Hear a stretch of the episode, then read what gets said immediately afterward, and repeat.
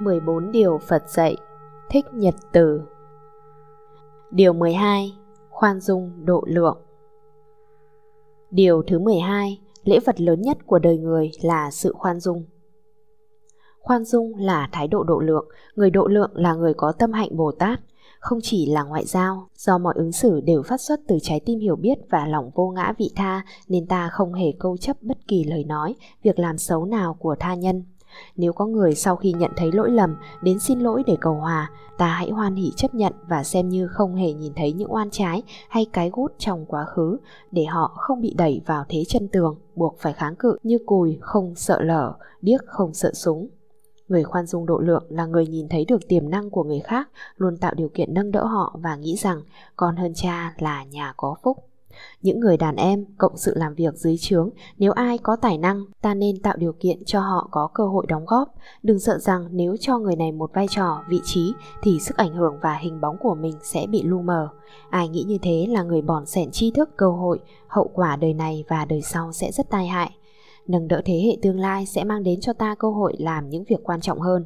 Thái độ ứng xử như thế được gọi là người rộng lượng. Các chùa Bắc Tông thường có thờ tượng Đức Phật Di Lặc. Điểm đặc biệt của Ngài là nụ cười rất vui tươi và cái bụng rất to. Tại sao Đức Phật Di Lặc có cái bụng to? Trong kinh mô tả, các Đức Phật, các vị Bồ Tát đều có 32 tướng tốt và 80 vẻ đẹp. Trong đó không có tướng tốt và vẻ đẹp nào là bụng to cả. Nữ thì phải có eo, còn ở nam là sự phương phi vạm vỡ. Tại sao Đức Phật Di Lặc lại có bụng to? Bởi vì hình tượng Đức Phật Di Lặc chịu ảnh hưởng từ nền văn hóa Trung Hoa, người Trung Hoa quan niệm bụng bự là sang, từ đó dẫn đến một ý nghĩ ai rộng lượng có tấm lòng tốt thì có bụng to, cho nên người ta thường lấy nó làm tiêu chuẩn mà cưới vợ gả chồng. Quan niệm này cũng hoàn toàn phù hợp với nền văn hóa Ấn Độ. Ở đây, người phụ nữ nào thon thả quá thì dễ ế chồng vì họ nghĩ rằng cô này không có phúc, sợ rằng cưới cô đó thì con cháu sinh ra mất đi cái phúc.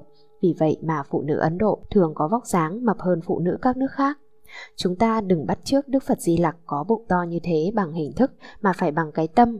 Muốn có tâm rộng lượng hoan hỷ thì ta phải có nụ cười tươi, thái độ ứng xử linh hoạt, thoải mái, thong dong tự tại, không câu chấp, không giữ lại nỗi buồn và niềm đau. Có được niềm vui như thế, ta sẽ có được hạnh phúc và độ lượng. Hai điều này hỗ trợ cho nhau rất nhiều. Có lần chúng tôi đến thăm viếng các bệnh nhân ở bệnh viện ung biếu Tuy Hòa, nơi nhà thờ Hàn Mặc Tử đã từng đến điều trị. Chúng tôi rất hoan hỉ khi nhìn thấy ngôi nhà nhỏ đã được sử dụng như một Phật đường. Bên trong có thờ Đức Phật Di Lặc, tượng Bồ Tát Quan Thế Âm và tượng Đức Phật Đàn Xanh. Các Phật tử ở đây đều mặc áo tràng, tiếp đón chúng tôi bằng những nụ cười. Chúng tôi đã chia sẻ cho họ một bài thuyết pháp ngắn nói về nghệ thuật giữ sức khỏe trong khi bệnh tật và yêu cầu họ mỗi ngày phải làm sao để có được nụ cười, có được niềm vui. Nhờ vậy, tâm mình mới luôn được hân hoan, bình an và hạnh phúc. Bệnh tật đến với con người như một quy luật chứ không phải chỉ đến với tuổi già. Rất nhiều người còn trẻ phải chết non, nếu không chết thì mang tật ách suốt cuộc đời như một phế nhân. Nếu ta có được niềm vui, sự phấn chấn, trí nguyện lớn, ta vẫn tạo được sự nghiệp và thành công trong cuộc sống.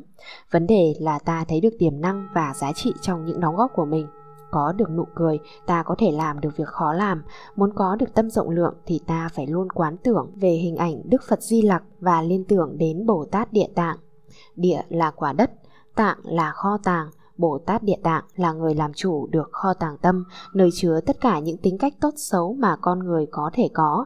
Khi thấy được mỗi người chúng ta đều có mảnh đất tâm như quả địa cầu, thì ta thực tập sự rộng lượng và khoan dung rất dễ dàng.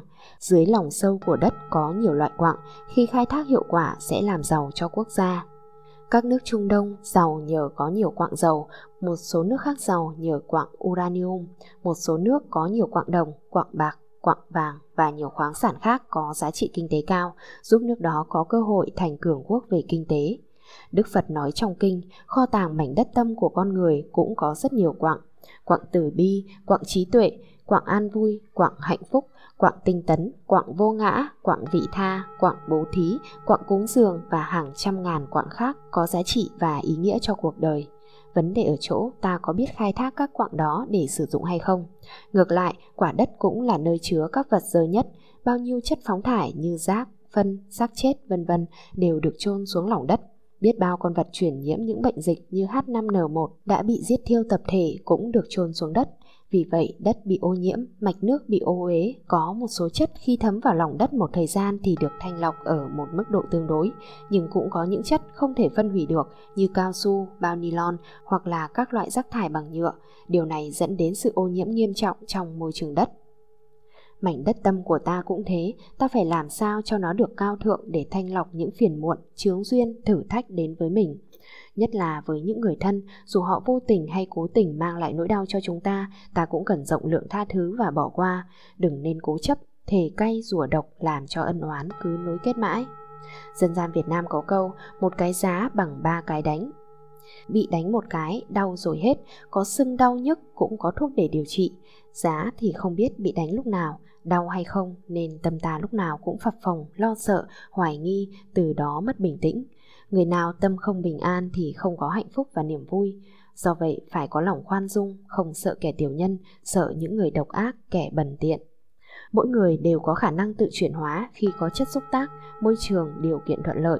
Tin tưởng như thế, ta nên tiếp tục nuôi hy vọng giúp họ hồi đầu hướng thiện, trở thành người có lợi ích cho cộng đồng và xã hội. Đó là thái độ ứng xử khoan dung.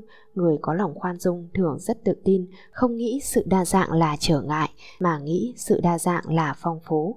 Cho ta điều kiện tham khảo những gì chưa biết, nhờ đó mà thu hoạch được nhiều cái hay, cái tốt, đạt được thành công trong cuộc đời. Hết chương 12, khoan dung độ lượng.